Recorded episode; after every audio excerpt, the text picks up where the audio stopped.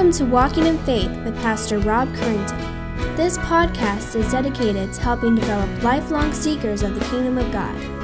Each week, Pastor Rob helps bring God's message for living to those seeking a richer and more Christ filled life. Now let's join Pastor Rob as he shares this week's message.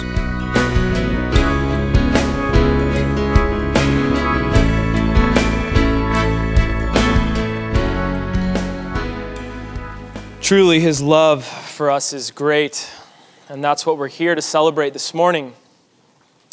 That God, in his love, sent his Son to die for those who were sinners. Would you pray with me? Almighty, eternal, and merciful God, our heavenly Father, your word is a lamp unto our feet and a light unto our path. Father, this morning I pray that you would open and illuminate our minds and hearts that we may purely and perfectly understand your word, and that our lives may be conformed to what we have understood, that in nothing we may be displeasing unto your majesty. We pray this in the power of the Holy Spirit and in the name above every name, Jesus Christ, your Son. Amen. Well, have you ever been driving? And seen, looked over to your left or maybe your right, and you see the car next to you and you can't see anyone driving it. And it kind of freaks you out for a second. And usually it's one of two things. Usually, either there's someone so short and small that they're barely, you know, you've seen those people. Usually it's an older woman or an older man, and they're kind of like this. They could barely see over the steering wheel, and it kind of freaks you out a little bit, right? You're kind of thinking, well, how did they get their license? And why are they driving? And they, there's no way they can actually see, and it's only by the grace of God that they don't kill someone. Or sometimes it's, you know, the person who's kind of so far leaned back in their seat. I don't know if any of you guys drive, but you can't see them because they're so far back, and you're thinking the same thing. How can they actually drive like that, right? Somehow they manage, but it's, it's the same thing. I mean, it's funny things we do with our cars. Have you ever played chicken with your car's fuel gauge, right? You know, you know what I'm t- see. You guys laugh because you know what I'm talking about. Uh, especially Isabel, Randy's daughter, knows what I'm talking about. Um, I've been there firsthand. But you're driving along, you're trying to get somewhere, and sure, and it's only when you're trying to get somewhere by a certain time the fuel light comes on. And if you're like me, you're thinking, oh, I got at least like another 50 miles. No problem. Uh, you know, this is fine. We're going to make it. It's not a big deal. Um, right? But I mean, not everyone's like that, but I've done that myself. It's only turned out bad for me one time. Um, but it's the worst feeling when you actually run out of gas because you've had this blinking light on your dash for the last 20 minutes telling you it's going to happen, and yet you're hoping on hope that it won't happen. I mean, it's, it's right in front of your face telling you there is a problem, something's wrong, something's not right with your car, fix it now, and you ignore it. And the worst thing happens. It's the same thing with the check engine light. The check engine light goes on, and half of us, maybe more, we do the same thing. We just kind of pretend like it's not on and maybe it'll just go away, right? Um, maybe, maybe I'll just ignore it and hopefully it will fix itself. I'm sure it's nothing uh, important. And then, of course, there you have it. There's smoke pouring out of the engine and you're in trouble. Um, again, I've had personal experience of this driving cost crunchy where I was told by my friends who were driving that you don't need a heat gauge. It's not that important. Um, this was in an old van pulling a trailer. It's, no, it's fine. It doesn't, it doesn't matter if it doesn't work. Well, we got stranded for a week in the middle of nowhere. Um, problems. But again, something, we're ignoring something that's telling us something is wrong, just hoping, you know, kind of closing our eyes to it and hoping that our ignorance will turn out for the good. Both of these are times where we, we see clearly that something is wrong. Instead of doing something about it, we shut our eyes. We pretend everything's fine. We pretend that nothing's going to happen. We know the safe thing. We know the smart thing, the correct thing to do to make sure the car runs properly, and we ignore it. Well, this morning in 2 Peter, we're going to see a similar situation. The analogy is not perfect, but in our passage this morning, Peter is going to further lay out the consequences of how we live our lives as Christians. He's going to continue to exhort and explain to us what our faith should do to our lives, how it should impact our lives. In fact, this morning, he's going to kind of diagnose our lives, and if we need it, give us the cure. Now, this morning we're going to continue in our passage in 2 Peter. If, if this is your first time here, you haven't been in a while, where we just started a series in the book of 2 Peter. We just finished 1 Peter a couple months ago, and now we're continuing in 2 Peter. And so uh, this morning we're going to be looking at verses uh, 8 and 9 in chapter 1. But before we look at those verses, um, turn just to chapter 1 in general, because we're going to need to see the context of these verses. We need to place these verses in the context of what's going on.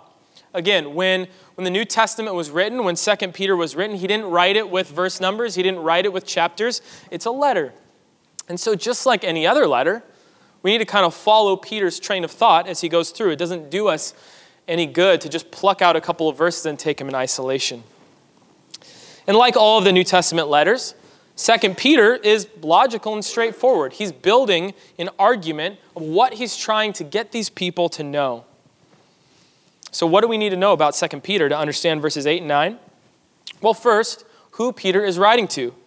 Now, Peter is writing to fellow Christians. He makes this very clear in verse 1. He says, To those who have obtained a faith of equal standing with ours by the righteousness of our God and Savior, Jesus Christ. So he's writing to Christians.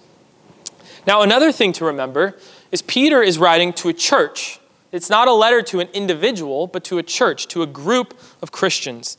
Now, that may sound obvious, but we need to remember this because our tendency in America, Western individualism, is to think of each one of these letters as individuals speaking to me as an individual Christian. But that's not who Peter's writing to. Now, obviously, the implications for the church have, have impact for the individual, but he's writing to a group. So, the same is true of a sermon. I'm speaking to the church, OVBC, and also to you individually. But we need to remember that because we tend to think of us only as individuals. See, look at in verse 5, Peter tells them, we, we studied this last week. Peter says, Make every effort to supplement your faith with virtue. And then he gives this list of qualities. Well, all the verbs in that sentence are plural. And all of the yours there to make your faith, to supplement your faith with virtue, is plural. Now, we don't have this in English, so it's hard to distinguish, except for people who say y'all, okay? I know it sounds dumb, but it actually clears things up. So, to put it in that kind of language, what he's saying is make every effort to supplement y'all's faith. Okay, you got to say it with an accent. He is telling the church as a group, do this together, supplement your collective faith with these things.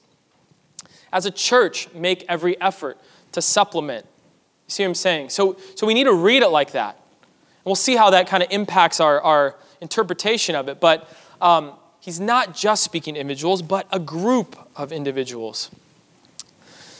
We're all in this together, is what, is, what it is. We're, we're doing this together. We're not here individually to try to supplement our faith with all these things, but we're here as a group of Christians to together supplement our faith with these things. Our church should be marked by these qualities, not just our individual lives. So that's the first thing. The second thing we need to realize is the tone of 2 Peter. Um, what is the tone of the letter? letter? Is it condemning like Galatians? You foolish Galatians. No. Is it rebuking like the Corinthians? No, it's not rebuking really either. The overall tone of 2 Peter really is encouraging and warning. Those are the two things Peter's trying to do here. Peter's encouraging the Christians. Remember, he says, I'm writing to you guys, I know your faith is established. So he's encouraging the Christians to keep growing in their faith and to watch out because false teachers are coming who are going to pervert the faith that he's taught them. So, just like you can easily misread someone's tone in a text message, right? Have you ever totally just taken something the wrong way and you're like, oh, no, that was a joke? Or you know something or you thought something was a joke and it wasn't a joke. The same way we can misinterpret the bible especially the letters if we misread the tone of what's going on. You could read something as condemning that's supposed to be encouraging or vice versa you could read something as encouraging that's supposed to be condemning. Here peter is encouraging. And so he's encouraging his faithful brothers and sisters. It almost kind of has like a cheerleader tone of like keep going. You're on the right path. Keep going. Keep pushing forward Watch out for these other guys, but keep going. You could see this in verse 12. He says, Therefore, I intend always to remind you of these qualities, these things that we talked about last week, though you know them and are established in the truth that you have. So he says, I'm reminding you, even though I know that you know, I know that I need to remind you, right? It's what we do every week as we gather. We remind each other, we exhort each other, we encourage each other to keep pursuing the things that we know.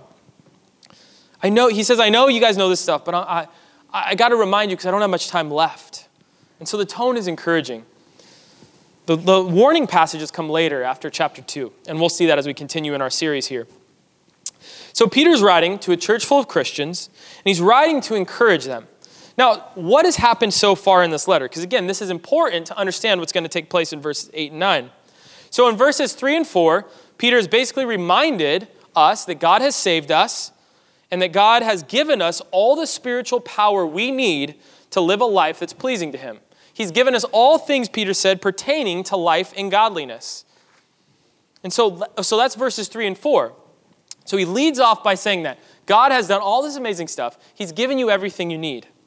Now, in verse 5 and 7, he then says, okay, so because God has given us all these things, because God has saved us, because He's rescued us out of corruption, because He's made and given us everything, now live a life of growth and love, a life pursuing the things that God calls us to, a life marked by these qualities, and these are the qualities he listed.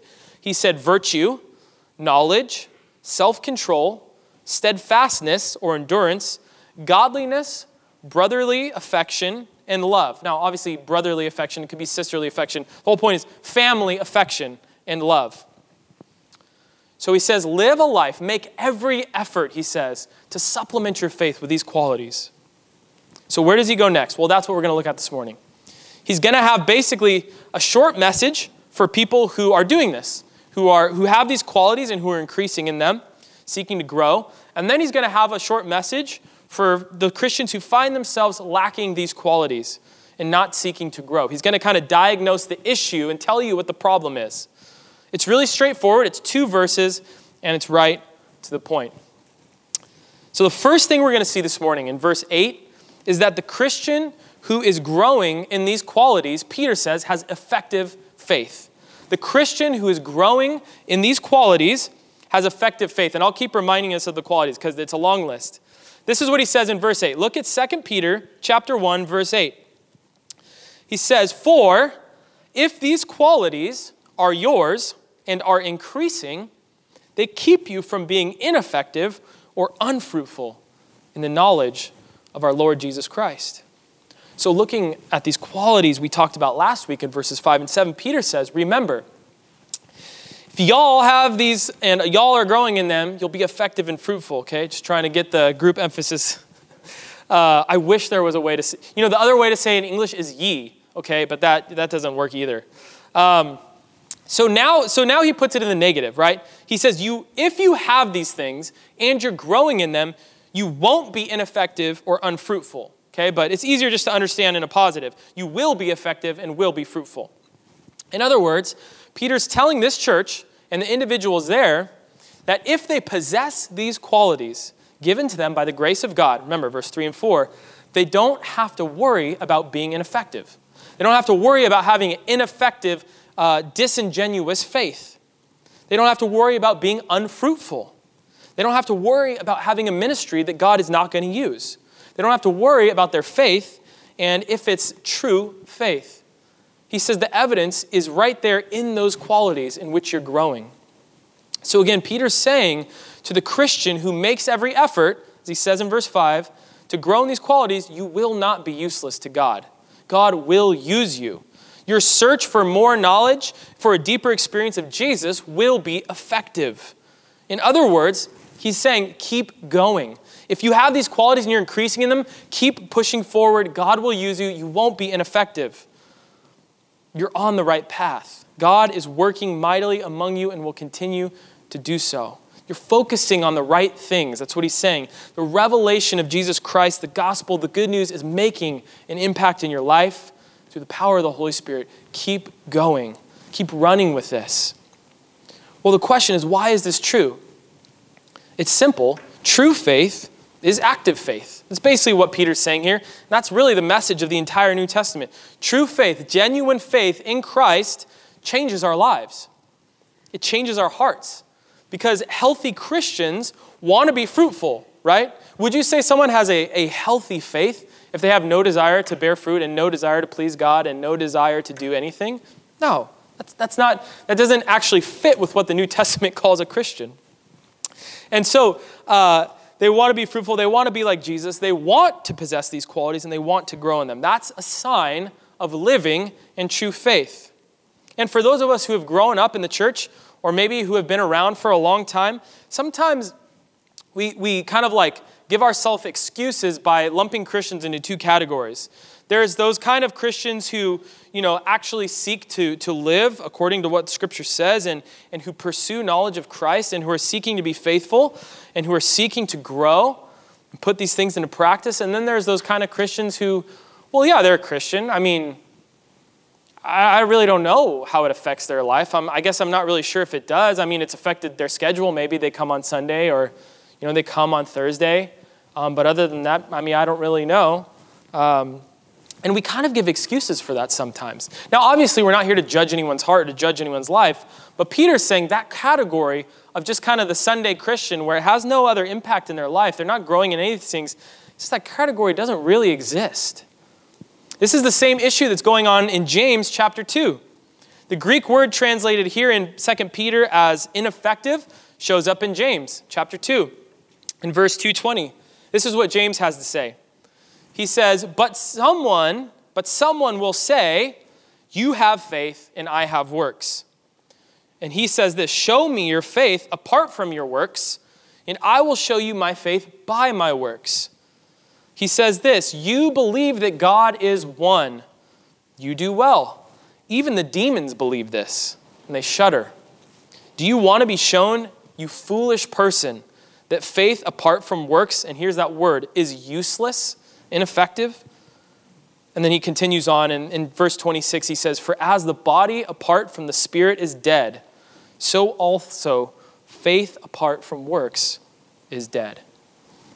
In other words, what James is saying is faith without any evidence of change in your life, faith that has made no impact in your life other than maybe in your, yes, I believe that, um, is is fake. James says it's useless. He says it's, it's of no good to anyone, not even you. He says, he kind of says, he laughs. He says, even the demons have that kind of faith. And what good has it done them? They're terrified of God as they should be. He says there's no such thing as genuine faith without life transformation. And I mean, it only makes sense. That's simply logical. Do you really think that someone can experience the actual grace of the living God and be filled and indwelt by the Holy Spirit of God and it make no change in them at all? I mean, that just doesn't make any logical sense. It's simple logic, it, it, it doesn't fit. Peter says it, James says it, Paul says it. Even Luther said the same thing. He said this Martin Luther, he said, It is just as impossible to separate faith and works as it is to separate heat and light from fire. He says they have to be united because true faith fleshes itself out in works. Now, we need to be careful because what no one is saying is that we save ourselves and become righteous before God by our works. That's not what they're saying, but they're saying the true faith, the saving faith, in Jesus Christ is one that fleshes itself out in life change by the power of God, by the grace of God, by the Holy Spirit of God. And that's what Peter is saying. That's why Peter started with 3 and 4, saying, God has given us all these things, He saved us, now make every effort. So, if your faith is merely intellectual, if it doesn't change the way you live, if you have no desire to fulfill God's commands, if you could care less about even trying to live according to Scripture, you might have a useless and dead faith. And that faith doesn't save because it's not genuine. But Peter says, take heart. If you have these qualities virtue, knowledge, self control, steadfastness, godliness, brotherly affection, and love and they are increasing, he says, you have a genuine living faith in Jesus Christ. He says, Take comfort. Your faith is not in vain. Now, notice two things about this. First, I think this is a pretty low standard. I mean, Peter's saying, look, if you have any measure, he doesn't say how much. He doesn't say you need to have total self control or you need to be perfectly godly. He doesn't say you need to always have brotherly affection in the fullest measure all the time, otherwise, you're not saved. That's not what he's talking about. He says if you have these things and they're increasing, so if you have the smallest amount and you're seeking to grow in it, he says you have genuine faith. You have active faith. So he's not here to condemn, remember, he's here to encourage. He says, keep going. If you have any measure of these things, keep going. It's evidence of the grace of God at work in your life. He's not talking about some super Christian who just is perfect and running around just embodying all these things and sells everything and goes in with the poor. He's not saying even that you need to grow fast, that they're increasing greatly every day. You wake up and you have more self control every day. That's not what he's saying. He says, even if you have these things a little, have you increased? Have you increased over the last year? Have you become a little more self controlled? Have you sought over the last year to be more steadfast, to endure? Have you sought over the last year to be more godly? Take comfort, Peter says.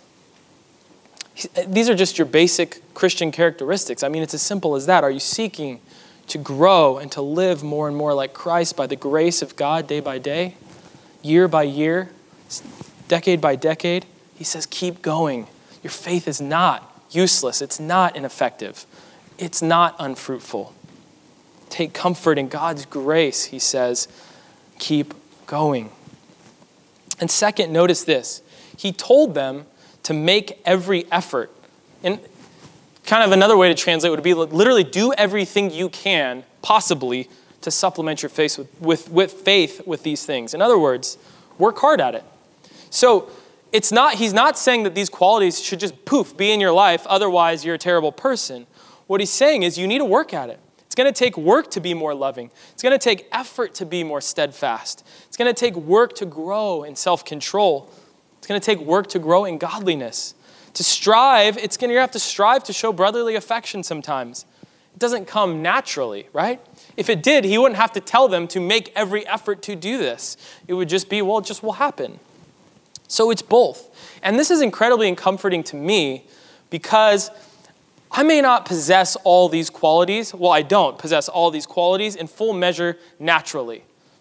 But, and to take one specifically, I'm not the most self controlled person you've ever met. I don't have total self control over everything. But I, I have some. I have some. And I think for everyone here, you can say you have some, and I can grow in it. I can work at it by the grace of God, leaning and depending on verses 3 and 4, knowing that God has supplied everything. I can do that. I can seek to grow. And that's what Peter is calling us here to today. And that's a great encouragement. And thirdly, before we move on, the healthy Christian realizes that it's God's grace that we have these qualities, and it's by God's grace that we grow in them. That was Peter's point in 3 and 4. And the Christian who is growing, whose faith will be fruitful and effective, is the Christian who understands grace driven effort. You're not trying to earn anything from God. You're not trying to earn your way into heaven. You've already given up on that, knowing that you failed out a long time ago. You're embracing God's gifts and letting, that, let, let, letting your life be impacted by that. You're trying to grow, to work on these qualities, knowing that it's only by God's grace that you make progress. It's like Paul says, he says, I strived more than anyone, working with the energy that God worked in me. It's cooperating with the Holy Spirit in our lives, growing as we, as we seek to love each other more deeply. It's because of the gospel that you know who you are and His good graces and that you seek to grow in these qualities. The Puritan John Flavel put it best when he said it this way Grace in the heart is the root of every gracious word in the mouth and of every holy work in the hand. See, grace in action. That's what Peter's calling us to grace driven effort. If you know grace, then you'll know the effort. But what if you don't have these qualities? What if you don't possess them? Or, or what if you're not growing? What if you're stagnating? You've just become stagnant in your life. What if you're here and you don't simply care? You just don't care. Are you here just to get your card punched? Well, Peter has in verse 9 a message for that too. And he's going to say this He's going to make the case that Christians who lack these qualities are spiritually blind and have spiritual amnesia. Okay, they're spiritually blind and have spiritual amnesia. Look at verse, um, look at verse 9. For whoever lacks these qualities is so nearsighted that he is blind, having forgotten that he was cleansed from his former sins. So he's saying the Christians who lack these qualities, they've, they've got their eyes in the wrong place. They're blind, they're focusing on the wrong things. They have spiritual amnesia. They've forgotten who they are and what they're supposed to be doing. See, Peter here now is giving a warning. He's saying, look, if you don't possess these qualities, if you have no desire for them, if you couldn't care less about growing in them, there's something majorly wrong. You're either an unhealthy Christian and you need to repent, or not a Christian at all and you need to repent. So if this is you this morning, please understand if, if it's like looking down at the dashboard of your Christian life. If this is you, Peter's saying the check engine light's going off and the fuel gauge is going off and all the lights are beeping, saying, something's wrong. Something's not operating right if you're lacking these qualities. Something is wrong. And just like you don't want to ignore the lights in the car, you don't want to ignore Peter's warning. Something is out of place. But the beautiful thing is, and the good news for you this morning, is that Peter is going to tell you exactly what the problem is. He says, You're blind and you have amnesia. Peter says, You're so nearsighted that you're blind. In other words, your eyes are so focused on what's in front of you that you become blind to everything happening around you. You've taken your eyes off the goal, you've taken your eyes off the prize. Christian, you've taken your eyes off of Christ and His Word and put them on the things of this world, so much so that you're blind to the things of God. You've taken your eyes off the grace of God, off of the gospel. You're focusing on all the earthly things right in front of you. You're living your Christian life trying to get to your destination but you're staring at your feet. You're blind to where you're headed.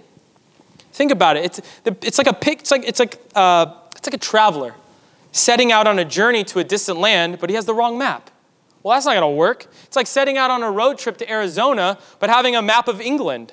That's not going to do you any good. You have, you're looking at the wrong things. You're all messed up and, and you'll get lost. It's, it's like trying to drive your car but instead of looking out the window to where, where you're going, you're staring at the steering wheel. That's just asking for an accident. And that's what Peter is saying.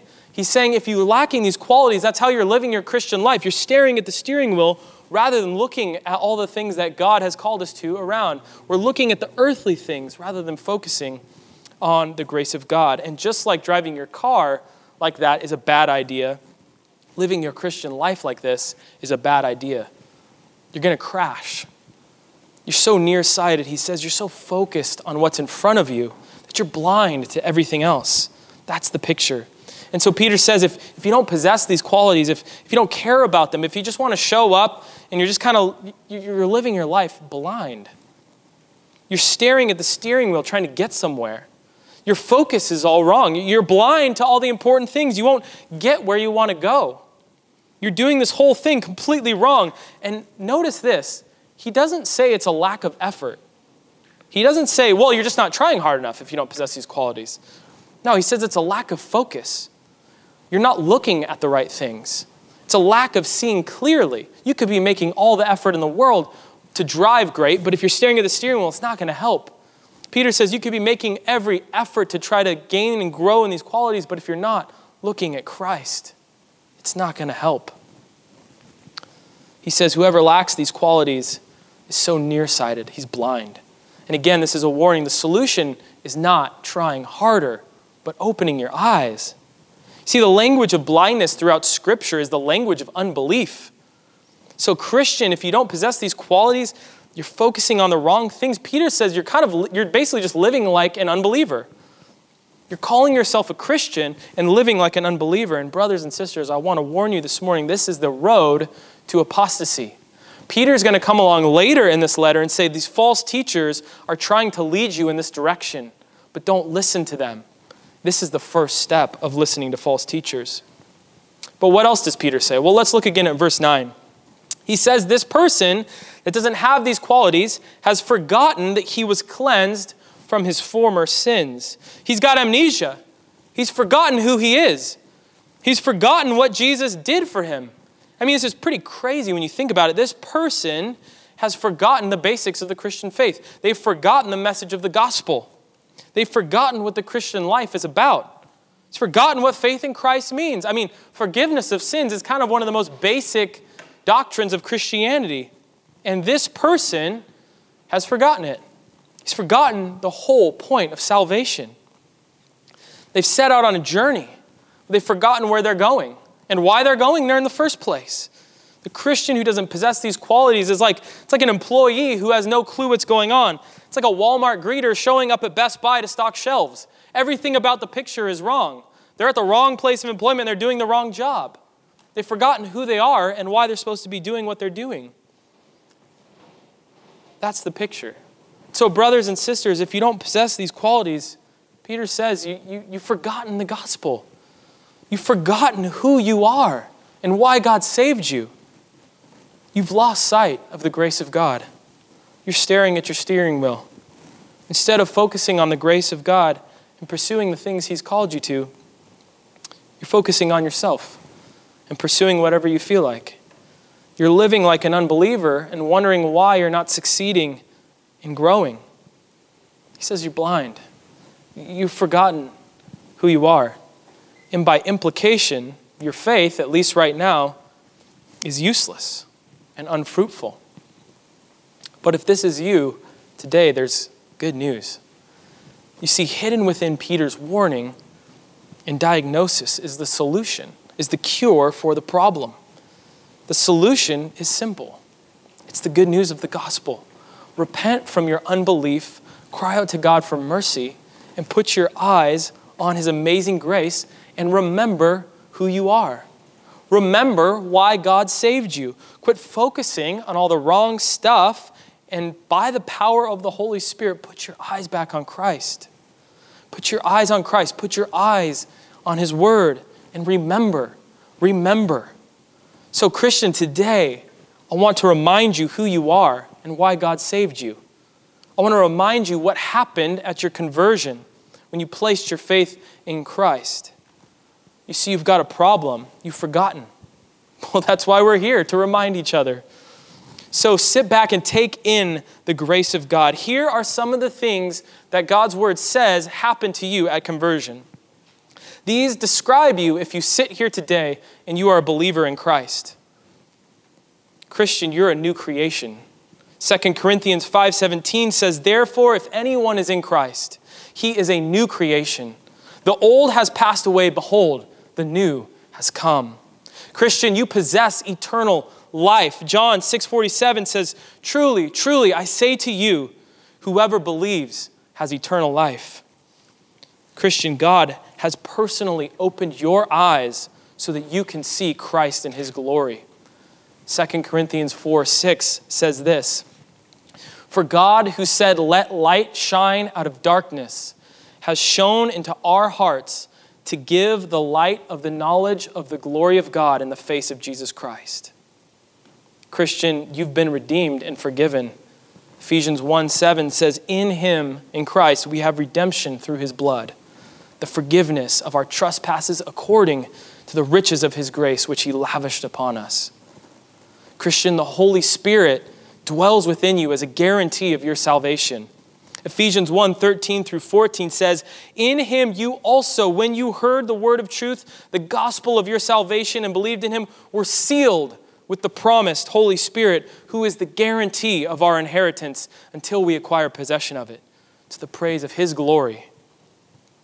Christian, you've been transferred from the kingdom of darkness into the kingdom of Jesus Christ. Colossians 1:13 says he has delivered us from the domain of darkness and transferred us to the kingdom of his beloved son in whom we have redemption and the forgiveness of sins. Christian, you've been adopted into God's family as one of his own children. You are a co-heir, co-heir with Christ. Romans 8:15 says this, "For you did not receive the spirit of slavery to fall back into fear." but you have received the spirit of adoption as sons and daughters, by whom we cry, Abba, Father. The Spirit Himself bears witness with our spirit that we are children of God, and if children, then heirs. Heirs of God and fellow heirs with Christ, provided we suffer with Him in order that we also may be glorified with Him. Christian, the debt of your sin has been canceled and paid for. Colossians 2:13 says, "And you who were dead in your trespasses and the uncircumcision of your flesh, God made alive together with him, having forgiven us all our trespasses by canceling the record of our debt that stood against us with its legal demands. This he set aside, nailing it to the cross." Christian, you've been blessed with every spiritual blessing Ephesians 1 3 said, Blessed be the God and Father of our Lord Jesus Christ, who has blessed us in Christ with every spiritual blessing in the heavenly places. Christian, you were crucified with Christ. The old you is dead. Galatians 2:20 says, "I have been crucified with Christ. It is no longer I who live, but Christ who lives in me. And the life I now live in the flesh, I live by faith in the Son of God." who loved me and gave himself for me. Christian, you're dead to sin. Sin has no power over you. Romans 6:14 says for sin will have no dominion over you since you are not under law but under grace. Christian, God chose you personally and saved you because he loves you, just so that he could show you how amazing his grace is for all eternity. Listen to what Ephesians 2 4 says, but God, being rich in mercy, because, because of the great love with which He loved us, even when we were dead in our trespasses, made us alive together with Christ. By grace you have been saved, and raised us up with Him, and seated us with Him in the heavenly places in Christ Jesus, so that, why has He done this? So that in the coming ages, he might show the immeasurable riches of his grace in kindness toward us in Christ Jesus. Why did he save us? So for all eternity, he could display how amazing his grace and kindness is to us. That's why. Christian, nothing will separate you from the love of God. Romans 8 says, For I am sure that neither death nor life, nor angels, nor rulers, nor things present, nor things to come, nor powers, nor height, nor depth, nor anything in all of creation will be able to separate us from the love of God in Christ Jesus our Lord. Christian, you will not be condemned. Romans 8 1 says, There is therefore now no condemnation for those who are in Christ Jesus.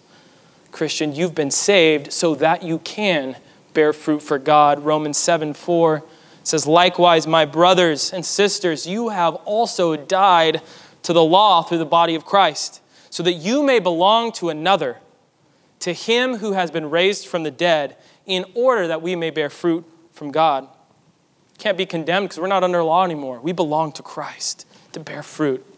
And finally, Christian, Jesus is praying for you, the scriptures tell us. The Holy Spirit who dwells in you is praying for you, and death itself has no power over you. All because of Jesus' sacrificial death on the cross in our place, all because of his resurrection in power from the dead on the third day. All glory be to God. All glory be to Christ our King who purchased us with his own blood. So, Christian, have you forgotten these things? Have you forgotten who you are? Have you forgotten the power that you possess in Christ? Remember, remember. Remind yourself daily. Do whatever you have to do to remember. That's the key. And so, do you want your faith to be effective and fruitful? Meditate on these truths. Dwell on the grace of God. And then, depending on the grace of God, make every effort in light of it. Dwell on the grace of God and devote yourself to good works, and you will bear fruit, God says because He's dwelling in you and living through you. That's God's agenda. That's what He's doing. And if you're here today and you have a different plan for your life, a different agenda, I pray that you would repent from that. Turn from that and turn to God. Throw yourself on His mercy. If you do this, I assure that you will find Jesus Christ to be a faithful and merciful Savior. So, to close, I'd like to read one final portion of Scripture which perfectly sums up the gospel and how we must live in light of it. This perfectly sums up the point of 2 Peter 8 and 9. Titus 2:11 through 14 says this, "For the grace of God has appeared, bringing salvation for all people, training us. So, what does the grace of God do? Training us to renounce ungodliness and worldly passions and to live self controlled, upright, and godly lives in the present age, waiting for our blessed hope, the appearing of the glory of our great God and Savior, Jesus Christ, who gave himself for us to redeem us from all lawlessness and to purify for himself a people for his own possession who are zealous for good works. So let us, as individuals and as a church, embody this. Let us embody these qualities that Peter has shown us.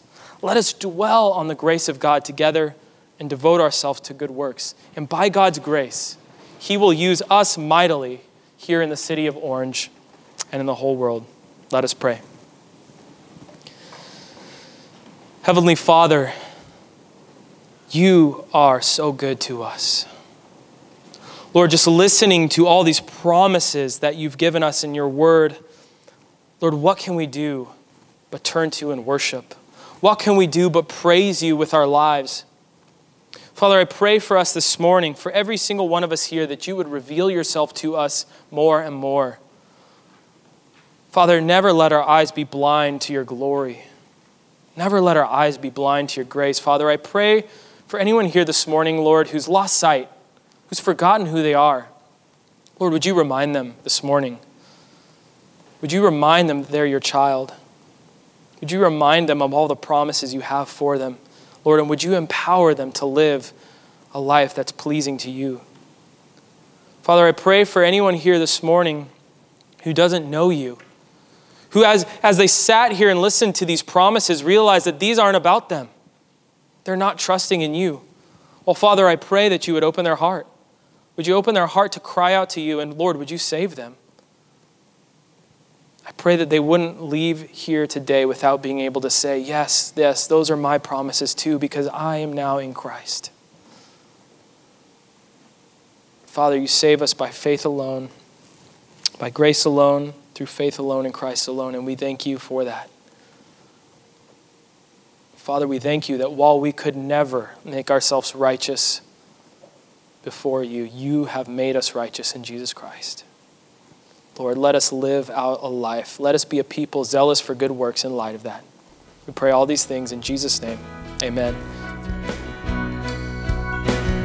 We hope you have enjoyed this week's Walking in Faith podcast. We encourage you to share this podcast with others in order to help spread God's message to all those in need. If you have any questions or comments, we would love to hear from you. Email us at walkinginfaith at orangevilla.org. You can help us spread this podcast by writing a review at iTunes, and don't forget to visit us online at orangevilla.org. There you will find more information about our ministry, as well as share your thoughts, submit prayer requests, and find out how you can help others to grow in God's love. Until next week, may God bless you in everything you do.